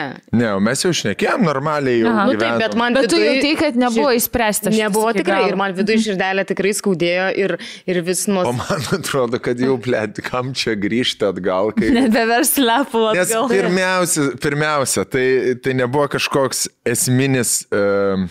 Eilinis konfliktas. Eilin, eilinis konfliktas, kurie būna dėl šūdų arba dėl nieko ir būna dažniausiai... Helenė uždaryta arba elektra neišjungta. Nu, ar elektra neišjungta, ar kažką, ar nepaglostyta laiku, ar, ne, ar nepakankamai mylėta, ar... ne, ne dėl to. Buvo. Nu, dėmesį, ar neprieini, neapkabini ir nepaglostai, tas, tas konfliktas e, galbūt buvo. Na, žinai, tie. Tie standartiniai. Ir man atrodo, kad jau čia, ble, jau nu, laukiam kito geriau, kol ateis, nes jau čia kitas kažkada turėtų būti už dviejų, trijų savaičių. E, kam, kam dar tą spręsti? Matai, bet ne. yra įdomu charakterio tokie turbūt skirtumai. Man, pavyzdžiui, yra labai svarbu tas closure. Ta prasme, kad mes abu žinotume, ką vienas ir kitas galvoja. Nu, čia yra tokia am, amžina, man atrodo, dilema, jinai tokia ir liks turbūt visą gyvenimą. Tu nesureikšmini tų konfliktų. Man norisi tau reikia closure. Daryti jį. Nu, ta prasme, mhm. kad uh, šiukšlės išimti iš vidaus. Aš nemėgstu jų viduje nešiotis. Ir Aš man... Seniai išėmė šiukšlės buvau. Ta prasme, tai, va, tai bet vyrai dažnai mokė. nesureikšmina konfliktų apskritai. Nu, tipo, jeigu va, jūs susipykstat, nes ir man tai taip būna, mm. kad mes susipykstam, jeigu dėl kažko jisai ten papyksta, ten viduje kažką no. pabūna su savim ir jisai tada pamiršta viską. No. O mes laikom. No. Kol ten dar neįsišnekam ir tada dar kiti konfliktai iškyla. Pavyzdžiui, jeigu, jeigu ten uh, būtų gelminė išvaryti į kokį miestą ir aš ten užtikčiau su kokiu bernu dviese likusi, kur sužinočiau, kad liko gelminė mieste dviese su kokiu nors e, bernu, ilgiau pasėdėti, nes buvo labai faina, aistė išvarė. Mhm. O tada, blėd, aš prikažydžiau visą likusį gyvenimą. Nu, aš čia modeliuoju situaciją, taip, taip. nes man jau čia, jopši, mhm. mat, kaip čia gali tai būti, žinai. Mhm. Bet, bet va tokie, kur yra namų aplinkoje kažkokie dėl nuotaik, nuotaikų, nesutapimo, mhm. konfliktų. Dėl būties, jeigu yra konfliktai. Nu. Net ne dėl būties, o būtyje. Ai, Žinai, būtyje tie konfliktai įvykti. Kur... Bet aš turiu pasakyti, kad aš vis tiek ganėtinai brandžiai po kokios valandos nusprendžiau, kad nėra prasmės. Tiesiog atėjau, ai, nu gerai, baigime. Ne, aš tau pasakiau tam tikrus žodžius, jie tave paveikė ir tu supratai. Tada gelminė, sakau, žiūrėk, aš nenoriu uh, čia pyktis, nei, nei aš manau, kad čia yra prasmė dabar aiškintis, kur kaip kas buvo. Uh, būna tokių situacijų, kai žmogus yra, ne, vėlgi, nesutampa temperamentas tuo momentu ir po to vėl viskas susilygina. Ir pasakiau labai paprastą kad mes ahuienai gerai gyvenam. Ir mūdu gerai gyvenam, ir e, sveikatą turim, ir namus turim gražiausius, ir šalis nuostabiausia, ir darbų turim. Ir blečia apie kažkokį dabar vieną kitą, kodėl tu taip tau buvai toksai, o ne toksai, kaip aš norėjau prieš savaitę. Tai yra visiškai nesmė. Esmė yra tame, kad mes gyvenam kartu, mm, nuostabiai turiu pastebėti, aš taip gerai su niekom nesu niekada gyvenęs, ramiai ir... Mm, Pasirodo. Ir, ir, ir ramiai ir pilnai, mhm. kad, kad čia yra svarbiausias dalykas. O mūsų konfliktai kyla tik tai dėl to, kokie mes esam šiaip žmonės. Mhm. Mes esam visada vieni. Ir šiaip, kad modu gyvenam kartu, tai yra jau didelė dovana ir didelis džiaugsmas mums abiems, kad mes jau tiek ilgai laiko ir dar tikiuosi, kad ilgai ir, ir laimingai gyvensim. Nes kol kas atrodo, kad tikrai ilgai ir laimingai e, taip, taip ir bus. Tai aš vertinu, e, vertinu tą galimybę turėti gražių akimirkų, o ten kartais pasi, pasipikal, pasipikaliot, tai ne, ta prasme nieko nekeičia. Kol tai ne, nesugre, ne, ne, nepajudina mūsų pamatų. Aš žinot, apie ką neseniai galvojau. Nu, čia turbūt irgi kaip pykomės. Tiesiog pradėjau galvoti, kokios yra opcijos. Nesupraskit manęs klaidingai, bet tiesiog pagalvojau šiaip apie tokį dalyką. Nu jo, kad mes jau esam kartu su tavim, kaip be būtų ir tą paskolą pasiemę kartu. Nu, tiesiog būtų labai sudėtinga. Nieko tokio, aš išmokėčiau tą paskolą. Kažką. Nu, tiesiog būtų kaip pasakyti, mes jau prieėmė sprendimą būti kartu. Nu, ir kaip no. prieėmės į tą sprendimą, tai kaip ir lieka tiesiog kelias bandyti, kad tai būtų kuo lengviau ir kuo paprasčiau. Taip. Ir kartais reikia tikrai savo tas ambicijas e, pakišti po kilimėlį. Nereikia ambicijų kišti po kilimėlį. Man reikia. Žinok. O ambicijos dėl... Dėl ko? Nu, pavyzdžiui, kai aš žinau, kad aš esu teisi ir aš esu nukentėjusysis, bet man neleidžiama turėti to titulo. Kur, nu tikrai, aš nuoširdžiai, objektyviai žinau, kad yra situacijų, kur aš būnu teisi. Mhm. Gerai, Gelminė. O aš, tu ir. Kaip vyras. Ar aš esu nenukentėjusysis kartais? Tu tikrai esi kartais nukentėjusysis. Nu, tai, aš tai puikiai pripažįstu. Bet aš... Bet esmė, ką aš noriu pasakyti bendrai, kad, e, nu jo, jeigu tu jau esi su žmogum ir e, esi prieėmę sprendimą būti, tai tiesiog reikia kartais, e, nu, nenorėtų likti ten visada teisiu, o kažkiek, nu, prisitaikyti. Žinok, kad tu esi teisus ir tiek. Viduje. Ir to, ir to turi užtekti. Savo mažą paslaptėlę. Taip. Tai sako, daug durnių kelia. Taip, taip, taip, taip, iš tikrųjų taip. Šiaip taip, ir iš tikrųjų bus daug viskas paprasčiau. Taip, durniokai man.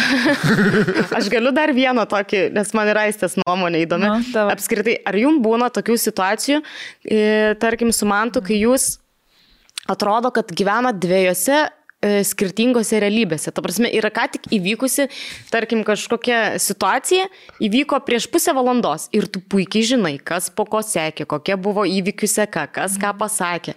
Ir tada jūs pradedat, nu, aiškintis, kalbėti, kas čia buvo. Ir du žmonės pasakoja absoliučiai skirtingą versiją. Mhm. Ir tokiais momentais aš pasijuntu neadekvati ar kažkokia biški atėjus. Nes... nes man atrodo, kad aš šimtų procentų žinau, tu atėjai, pasakei tą, tada aš atsakiau tą, tada mes buvo taip, taip ir anaip. Ir, o man pasakoja visiškai kitą, tarkim, įvykių seka net ar skirtingus žodžius, kas buvo pasakyta.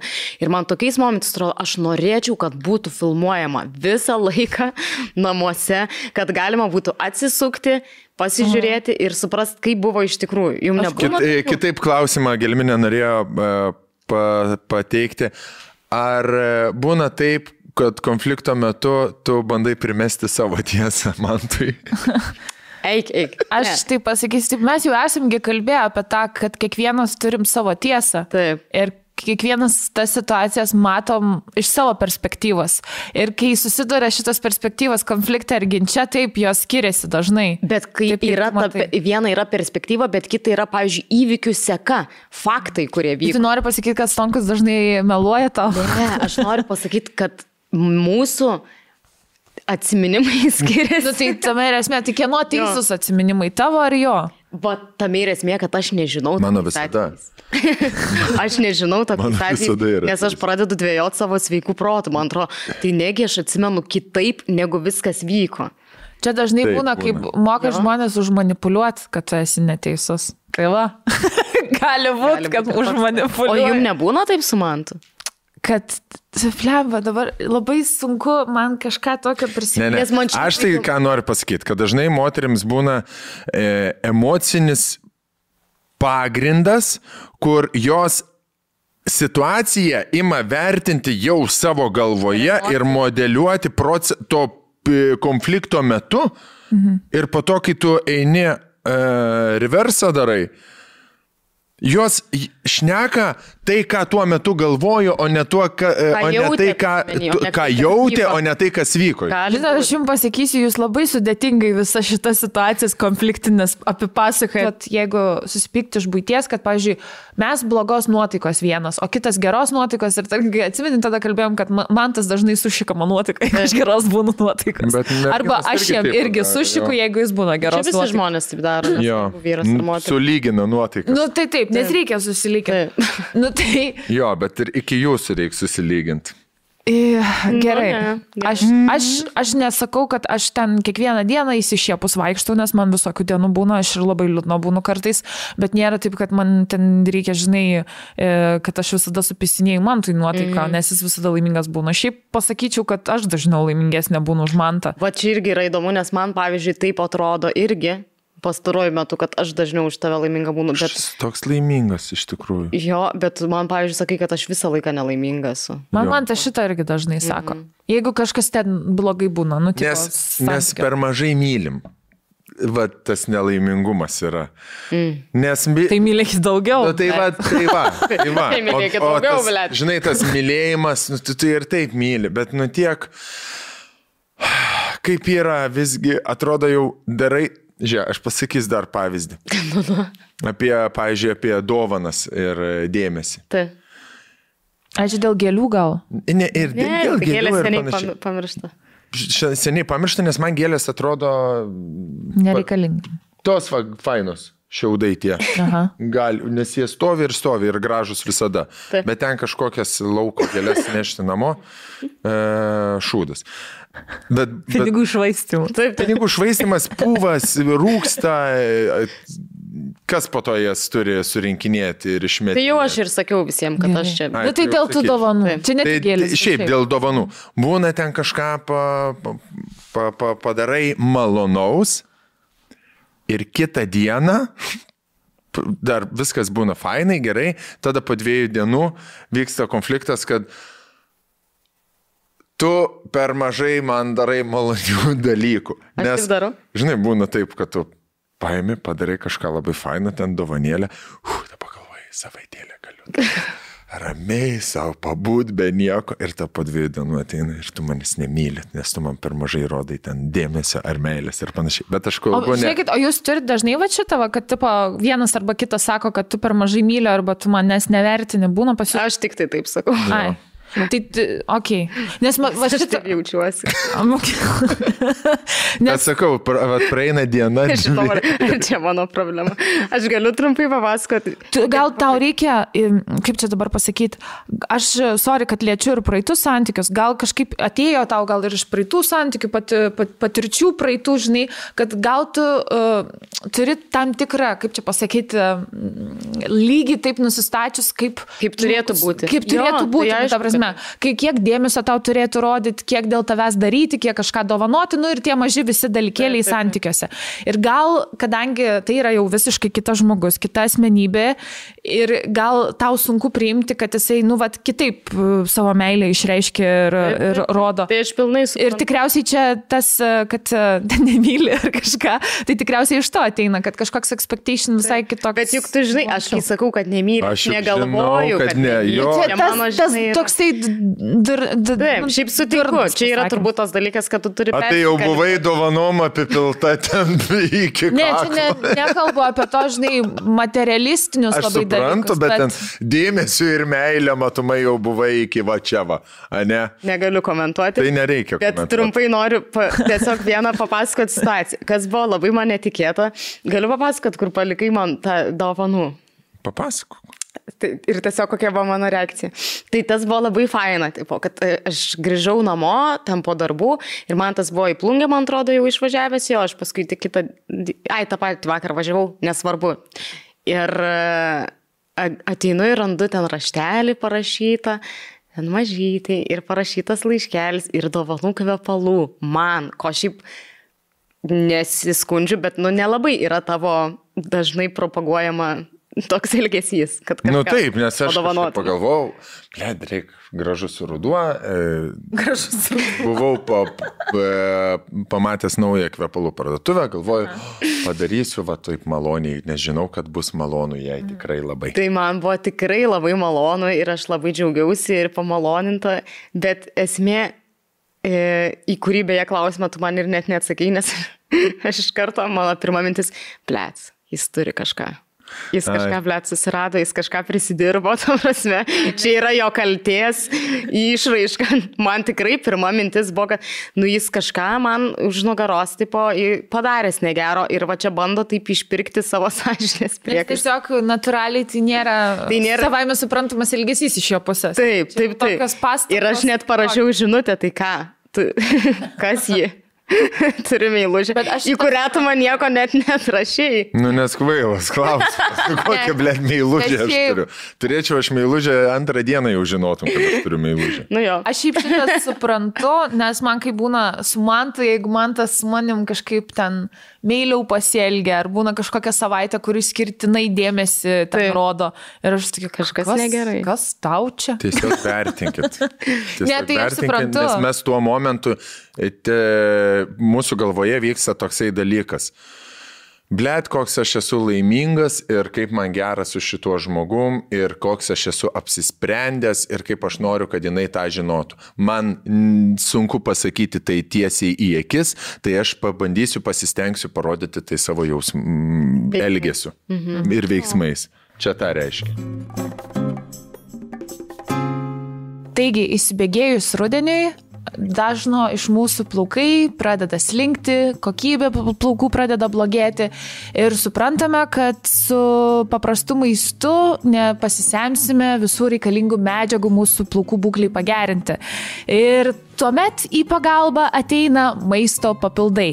Tai šiuo metu Eurovaistinė internete jo specialistai rekomenduoja šiuos plaukų papildus. Tai pirmieji rekomenduojami maisto papildai plaukams yra švediški maisto papildai Heart Control Boost. Jie būtent skirti gerinti plaukų būklę ir apsaugoti nuo plaukų slinkimo, nes turi papildomą keratino dozę. Kiti rekomenduojami maisto papildai plaukams tai yra Viviscal Hair Growth Program, tai būtent skirti sveikam plaukų augimui palaikyti. Tai ir jis veikia būtent šitas maisto papildas keturiais etapais. Tai pirmas etapas tai yra, nes nenoriu suklysti kažkokio blogo žodžio pasakyti, tai plaukų folikulai stiprinami būtent e, šiomis e, kapsulėmis. Tuomet antras etapas e, ploni ir reti plaukai sustiprėja ir tuomet jau galima ieškoti tų kūdikio plaukelių vadinamų. Ir trečias etapas yra lūžinėjimas ir retėjimas toliau mažėja, skatinamas normalus sveikų plaukų augimas. Ir ketvirtas etapas, kuris kažkur nuo 3 iki 6 mėnesių matosi, plaukai atrodo pastebimai stiprus ir sveiki ir jų augimas žymiai, žymiai padidėja. Ir paskutiniai rekomenduojami maisto papildai yra D-Lab Nutri Cosmetics Complex Depus. Tai jie taip pat skatina plaukų augimą, e, giliai maitina plaukų svagunėlius ir juose yra papildomo keratino dozė, taip kad e, ir augimui, ir stiprinimui plaukų taip pat yra labai geri maisto papildai. O nuo lapkričio 15 dienos Eurovaistinė internete maisto papildams grožiui net iki 40 procentų nuolaida, o visą mėnesį plaukų kosmetikai 40 procentų nuolaida ir kas savaitę vis naujas Black Friday pasiūlymas. Taip pat svarbu nepamiršti pasirūpinti ir savo veido oda, tai noriu Jums papasakoti trumpai apie Dermedic dermatologinę kosmetiką. Tai visų šių produktų sudėtyje yra aukščiausios kokybės hipoterminis vanduo, pradedant e, intensyviai drėkinančių kūno sviestų, taip pat turime dieninį kremą, kuris žinoma yra ir su SPF 15 apsauga, taip pat turime intensyviai drėkinantį ir maitinantį naktinį kremą ir turime taip pat intensyviai drėkinantį sausai pakių odai skirtą kremą. Dar daugiau pasiūlymų rasite Eurovaistinė internete, o jeigu dvėjojate, kokie maisto papildai ar kosmetikos priemonės yra jums tinkamos, visada galite pasikonsultuoti su Eurovaistinės internetiniu vaistininku, kuris jums patars visais klausimais. Dabar dar klausimas, o kada aš esu paskutinį kartą gavęs kažkokią dovanėlę? Tai mes kalbėjom Žinai? jau ir su Aiste per pirmą, man atrodo, podcastą kad jo, mes to norim pačios, bet to nedarom. Aš vakar jo. man tai koinį parvežiau lauktų iš Londono. Aš, pavyzdžiui, lauktuvių tau visada parvežu, kai iš kur nors išvažiuoju. Tai... O tu man? Ne. Nes, ką aš pirksiu savo oro uostę, šūdus kažkokius. Tai to iš šaly, kurioje esi. Tai visada šūdus. parvežu, makaronų parvežiau su pomidorais iš Italijos. tai buvo labai faina. Nu, kur, kur aš čia dabar buvau paskutinį kartą išskridęs vėl? ne, tai aš visą laiką noriu pasakyti, kad aš, ir, aš tau. Žinai, kada paskutinį kartą iš tavęs gavau dovanų? Kada? Prieš daugiau negu metus. O tai per savo gimtadienį? Tai Nesiskaito. gimtadienis nesiskaito. O kai Va, to, knygą tau parnešiau dovanų. tokie surprizėliai. Mhm. Kokią knygą? Džimo Kerio. Aš ne pats ją nusipirkau. Ne, aš tau ją dovanau. Okay, bet šitas buvo seniai. Ne, ne. Prieš metus. Gerai. Taip. Prieš metus. Jo. Paskutinį kartą aš gavau dovaną, kai tu grįžai iš Londono, kai aš buvau bet tai aš paskutinį kalėjime kartą. pasodintas. Tad beikerio kepurė išvarka. Nu taip, ir Ir sėdėjau kalėjime, alkoholikų kalėjime. Bet vis tiek. aš buvau paskutinį kartą. Jinai galėjo tau nieko nepirkt. tada. Beje. Aš jau galėjau iš vis nieko tau bizūno parvežti. Žiūrėkit, jo, galėjo tuomet jinai nieko tau nepirkti, nes labai liūdėjo ir nebuvo. Galėjo, galėjo, o dabar bet liūdė. nupirko. Dabar biški liūdžiu, kad nieko tau nepadovanau, bet tai aš paskutinį kartą buvau išvažiavus. O tau reikia dovanų ar kokia tavo Man meilės kalba? Tau reikia. Man Nes man tai reikia. tai nereikia. Man reikia ir man reikia, kad mane prieitų ir mane... Bet juk aš ir prieinu. O aš tau vakar kokią puotą ištaisiau. Negali net sakyti šito į kamerą. Negaliu. Pasakysiu tik tiek, kad surengiau uh, Spektaklį. spektaklį. Galima ir taip pavadinti. Spektaklį uh, masažuotojas. Taip. Gerai. Su palosanto žvakiam, tantrinė muzika. Tai žinok, tam labai fainai elgesi, jeigu gauni masažuotojo spektaklį. Taip, Taip, ir irgi. taip, aš ir nesiskundžiu. Taip, ir nesiskūs. Taip, labai fainai. nesiskūs. Pas mano man tai labiau, kad kažkokio elgesio. Nu, jam veiksmai labiau visokie paslaugas. Nu, mes kalbėjome irgi. taip, Tai taip. jam, pažiūrėjau, dovanas jis nesureikšmina, jis dažnai ir nemėgsta jokių staigmenų ir panašiai, jis nori viską pasižinot, bet jam, jeigu juo pasirūpini, va, jis supranta, kad va čia yra meilė. Jo, man tas irgi labai patinka. Kai, mm. pavyzdžiui, pusryčius padaro. Nu, jau Visada šito tai tikrai Gelminė jo, čia yra fantastika. Arba ten atsikeli, šeštadienį man atrodo, kad ir susipykę buvom, atsikeliu, jau, jau tai patikrinau, nieko nėra. Mm. Ir jau užuodžiu kvepia varškiečiais. Varškėtukai Bet šeštadienį. žinai, dėl to, kad vaikai buvo, jeigu tik Nu, tau jie- vienam gal nebūčiau kelias. Na taip, bet vis tiek aš žinau, kad tai yra ir man, nes vaikam galėjai ir su muštiniu, ar Galėjau. ten e, Taip. sasisku, ar ten kokį nors, nežinau, avokado taustą padaryti, kaip jie mėgsta. Taip. Bet jaučiu, kad jau yra ir man, nes aš irgi esu vaikas e, šitoje Taip. vietoje. Tai gavau varškėtukų. Aš tau nupirksiu dovanų. Tai dabar jau nereikia. Dabar tas pažinai, kaip aš gėlių niekada negaunu iš tavęs ir aš blėt varau į paškom į markučių torgelį pirkti gėlių. Tai ir kas čia tokio? Vana. Vana, matau. A gerai dabar, galiu blėt pasidėti, pažiūrėti Navalnas, kaip gyvena kalėjime, ar ten Gali. Zelenskio kalba kokią nors. Gali. Tai va.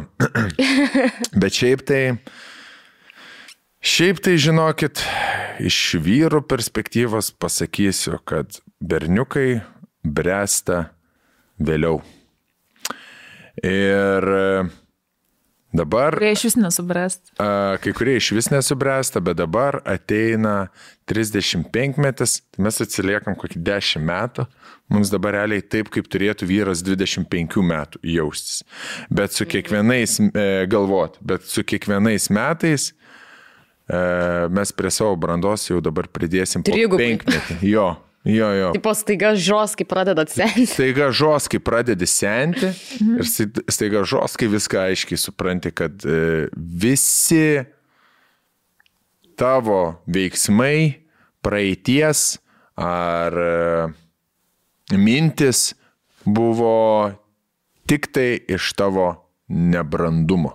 Ir, ir, ir, ir tai reikia biškelį išlaukti, kol tas obolys padaužytai šonais paruduos iki galo.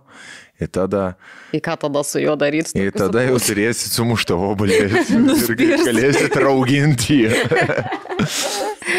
Bet šiaip čia toks kaip ir pasiūlymas, ką moteriai dairytis vyresnės antros pusės iš karto. Visada. Koks skirtumas tarp jūsų? Keturi. Palauk. Keturi. Ne. Nu kiek tau? Kiek tau metų? 90 norėjau sakyti. Tau trim, tau trim du, ne? 90, nu taip. Nu, man trim šeši bus. Eik tu, nu. A, 2-4. O, man trim šeši metai. Nieko čia baisu. Ne, ne, nieko čia baisaus, bet jau ne, nu, trim Aš šiandien, mes šiandien kalbėjom apie kiaušinėlių užsišaldymą. Čia šiaip į tą pačią temą senatvės. Aš galbūt užsišaldysiu savo kiaušinėlius. Tiesiog. Kam tau jų reikia? Ex Benedict. Ką tu su jais darysi, kiaušiniai? Ateityje, jeigu norės. Jeigu norėsi, nu gal aš jau būsiu per sena. Pavyzdžiui, mūsų su Mantu yra 7 metų skirtumas. Tai Bet šiaip normalu. didelis labai. Normalus. Normalus. Aš. Aš sakau, didelis labai normalus. Normalus. Ne, Didesnis toks. Na jo. Dažniausiai žmonių. Aš kažkaip nusteb, nustebau. 3-4 metai, pas mus 7 metai. Jo. Normalus, ne, bet e, mergina turi būti jaunesnė, ne tai kad jaunesnė, bet e, jos kadangi anksčiau subręsta, tai dėl to tas skirtumas ir gali būti.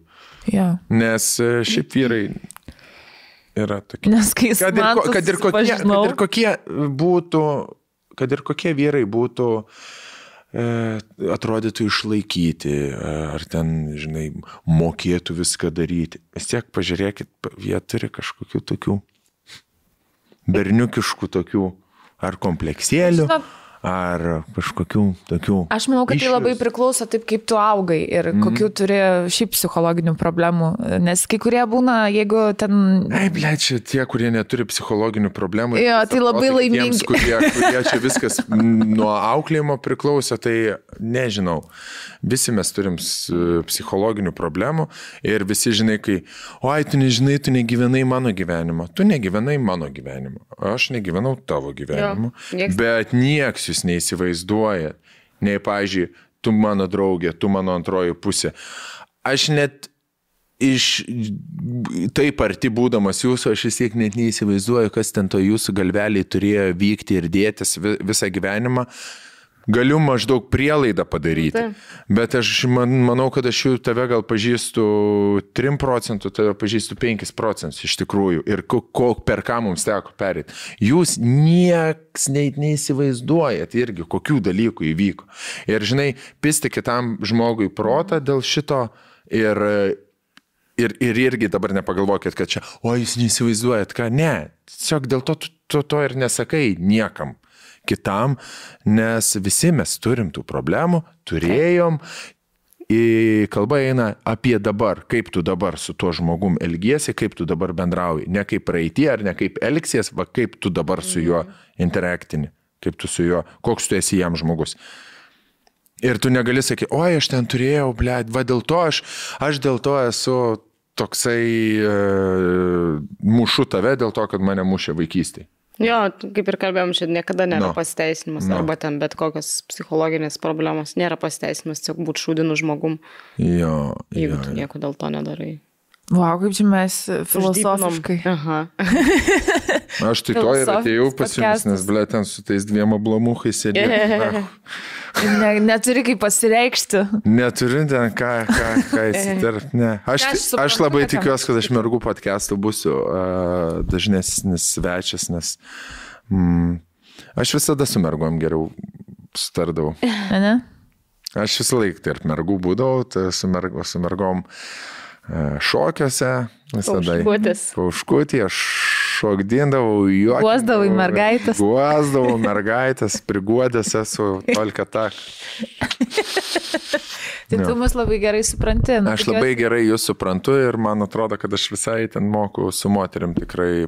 Gelminė žvilgsnis. Palaikyti pokalbį. tai moka, moka, aišku, kad moka. Ja. Man su bernais būna sunkiau kartais. Mhm. Jautiesi nu. nesuprastas gal dažnai? Aš jaučiuosi, gerai, jums dar klausimas, mes šį pabaigą jau turime. Jo, jau po truputėlį, bet dar. Pa, pašnekėkime apie dar uh, vyrų jautrumą. To uh, norėjau paklausti. Yra, dabar pašnekėm, kad moteris ir vyrai yra skirtingi, skirtingai bręsta, uh, vyrai, moteris turėtų ieškoti brandaus vyro, mhm. vyrukai turėtų irgi mm, atitinkamos atitinkamo atitinkamos brandos moters irgi savo, kad, kad jam būtų į, įdomu gyventi. O kaip jūs žiūrit į jautrius vyrus? Man patinka. Žinai dėl ko? Nes aš manau, kad tie, kurie uh, sako, nu, kad tipo viską, nu, mama, man tas mano logikas ir toks nėra iš jautriausių vyrų, mm. aš manau, kad jisai apsimeta. aš irgi manau. Kad visi, visi žmonės absoliučiai yra jautrus, mm. jie tik tai užsideda kažkokį keutą ant savęs, kažkokią sieną, kažką tokio, kur bando apsisaugoti. Ir čia yra kažkoks mechanizmas apsisaugojimo, vėlgi, aš manau, tikrai iš vaikystės ateina žmonėm, jie skirtingai bando, skirtingais būdais save apsaugoti nuo blogų emocijų ir įskaudinimų. Ir jeigu tu esi atviras ties šitu ir nu, visi mato, kad esi jautresnis, tave dabar kažkokį kaip silpnumo ženklą kažkokį mm -hmm. lik pamato, nors man kaip tik atrodo tai yra stiprybė pas vyrus, nes visi mes čia pripratę matyti vyrus už vyro kaip už mūro, yeah. jis negali rodyti emocijų ir jisai čia, nu, toks ir toks turi būti. Bet man tikrai atrodo, kad e, net ir tie tokie, vat, e, kaip mantelis su keutais visokiais savo logiko, manau, kad e, irgi jisai yra jautrus ir jisai savaip išgyvena viską ir aš manau, kad jam yra sunkiau, nes jisai to nesidalina su kitais žmonėmis. Rankas neparodyti. Tai va, aš tą ir norėjau uh, išgirsti, nes aš galvoju, kad Lietuvoje vyrai visi visi, vėl neabsoliutinu, reikia atsikratyti man to žodžio visi. Kai aš turiu visi omeny, tai turiu daugumą. Di, di, didžiąją dalį. Mes esam, ypatingai mūsų karta, užauginta ant kažkokių panetkių.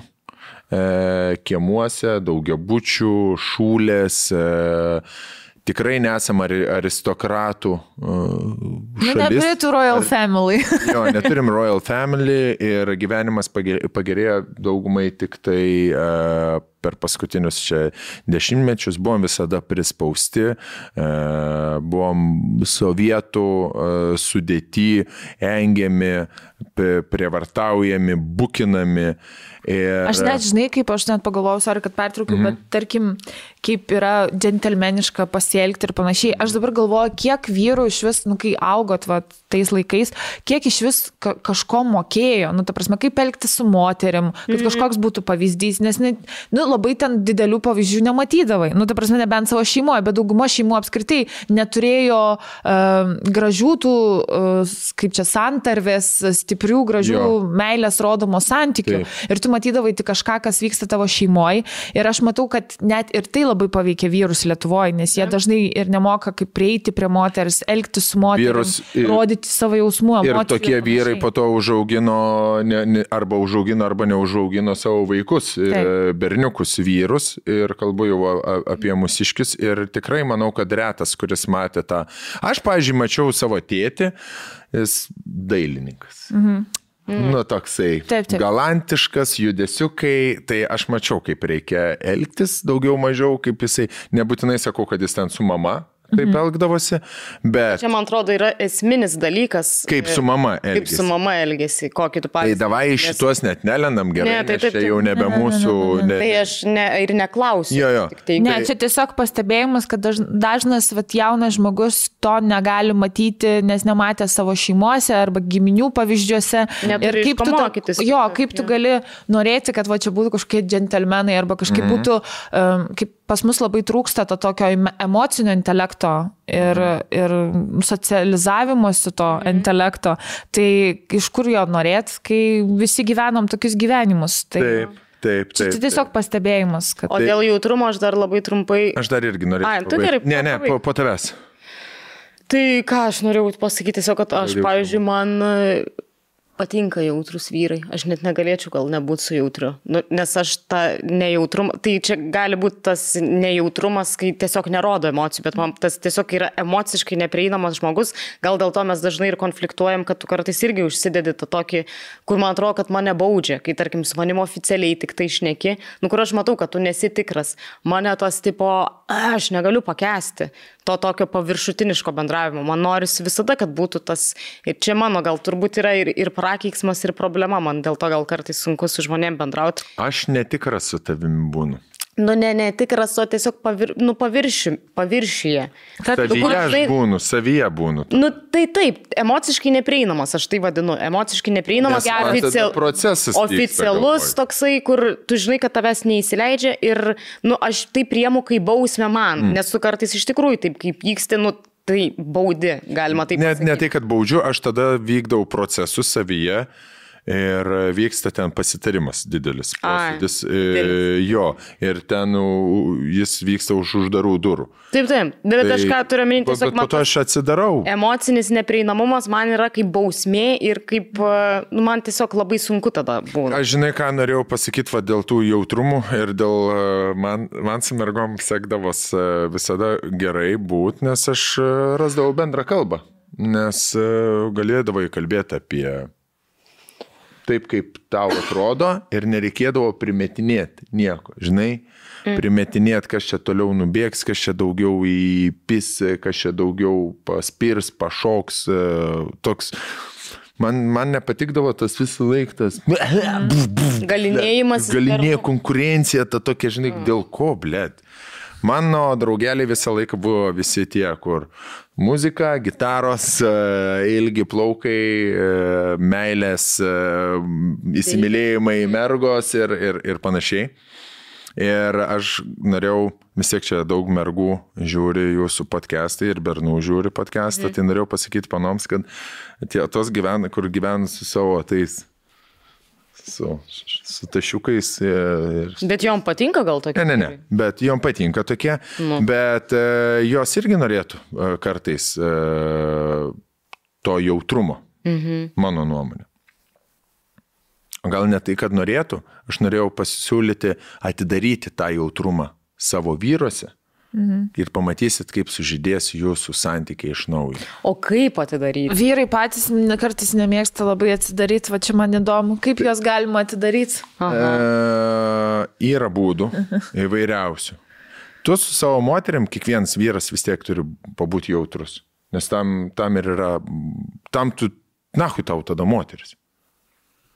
Kam, kam, kam tau tada ta moteris, kam, kam vaikam statusui kažkokiam prieš savo draugelius pasirodyti? Aš vėlgi manau, kad kai kurių žmonių vertybės ir... Tai apie tuos žmonės mes nešnekam. Mes šnekam apie tos žmonės, kuriuos galima pasiekti Ai. tokiom kalbom. Mm. Jų net nepasieksi ir ne, ne, ne, neprisibelsi. Aš e, šneku apie tos žmonės, kurie galbūt dabar... Ką čia jūs šalikai kalbate? Nu, maždaug, žinai. Šalikai. Ne, tiem, kuriem galbūt, žinai, kyla vidinių uh, diskusijų su savim. Taip. Tai aš tik į tuos apeliuoju, mm. kad parodyt savo jautrumą savo moteriai Tik išlošit dėl to. Tik išlošit dėl to ir pakilės jūsų santykius į ja. kitą levelį. Moteriams, jeigu jūs matot, nes tas labai jaučiasi. Mhm. Kad vyro, prie vyro vis tiek galima prieiti. Ar jeigu jis yra be galo irzlus tam tikrais klausimais, bet ten yra jo uh, skaudulys, kaip įtampa nugaroje, kur reikia tiesiog išspaudyti skaudžiai, kad pat išmasažuot, kad po to išeitų ir jūsų vyras būtų dar labiau vyriškesnis. Ir vyrai nuo jautrumo, nuo savo parodytų emocijų, nuo jausmų, nuo, kad ir nuo ašarų, jie netaps mažiau vyrais, jie taps kaip tik Labiau dar, dar vyrais. labiau vyrais. Kartais gali, žinai, pabūti pa, pa, pa tiesiog biški, sakyti, kaip mane užpiso, tiesiog, žinai, pasakyti, neapsimest, kaip, kaip aš pavargau, arba kaip mane užpiso, arba kaip, mhm. kaip man sunku yra. E, čia irgi vyro yra jautrumas, nes vyrai netgi to kartais nepasako. Mm. Viskas ahuienai, viskas gerai, aš viskas tvarkysiu, viskas įvykdžiu, čia žinai. Čia. Arba nešnekėk su manim, nes aš nenuotaikai. Jo, nešnekėk su manim, nes aš nenuotaikai. Tai va. Mm. Tai e, va, dar ir paskutinis dalykas tada, kurį noriu pasakyti, tai e, būna dažnai aš po jūsų podcastų paskaitau komentarus. Mes jau nebe. E, tai jūs jau nebe, bet aš pasakysiu komentarus ir būna tokių e, vyrų, kurie ateina po jūsų podcast'o tam tik tai, kad parašytų komentarus vyr, vyrai. Mhm. Ir kadangi aš turiu YouTube premium, aš pasispaudžiu ir matau kokius tris paskutinius komentarus, kurie buvo parašyti jo mūsų kanale. Ir dažniausiai būna tik tai po jūsų podcastų, tik tai blogas komentaras. Mhm. Tu jūs esat lohai kurva. Jūs paskutiniai lohai, blėdė. Jeigu jūs ateinat po mergų podcastų, parašyt hujovo komentarą tam, kad susilauktumėt laikų. Lohai. Esat paskutiniai nahui. Duhai, blė. Ibanikų. Tai o čia mus apgynė dėdas Tonkus. Ačiū. Ačiū dėdės Tonku, kad atėjai Jo. pas mus. Ir... Apie moteris aš nieko nesakau, apie, Ne. apie tos vyrus, kurie... Jo, čia pritariu. Labai ačiū, kad atėjai Prašom. ir pasidalinai savo įdomiom įžvalgom. Mintimi. Taip, tikrai. Aš neatsimenu, kada tokį filosofinį podcastą tu- turėjom. Buvo labai smagu. Ir visai kita tavo pusė gal žmonės pamatė. Taip, koks Jeigu matai. iš tikrųjų. Tai turime tau mūsų rėmėjų dovanų. O, Dieve, Niekur merginos, nepabėg. Aš ir įėjau ir galvojau, ar bus ar nebus dovanų. Tai mes turim dovanų nuo burgos. Ačiū. Kaip mačiau, turi dekliuką burgos. Turiu, aišku. Tai dabar turėsi Dar daugiau. Ir nuo euro vaistinės. O, geras. Ačiū. Nereik man išsižiūrėti, ką aš čia turiu, ne? Ne. Namuose galėsi pa- namuose patikrinti. Tai ačiū dar kartą ir ačiū, kad žiūrėjot. Ačiū labai. Ačiū, kad darot šitą podcastą, panas. E, ir ačiū tiem, kas žiūrit mūsų kanalą į gyvą eterį. Va taip. Va. Iki kito ketvirtadienio.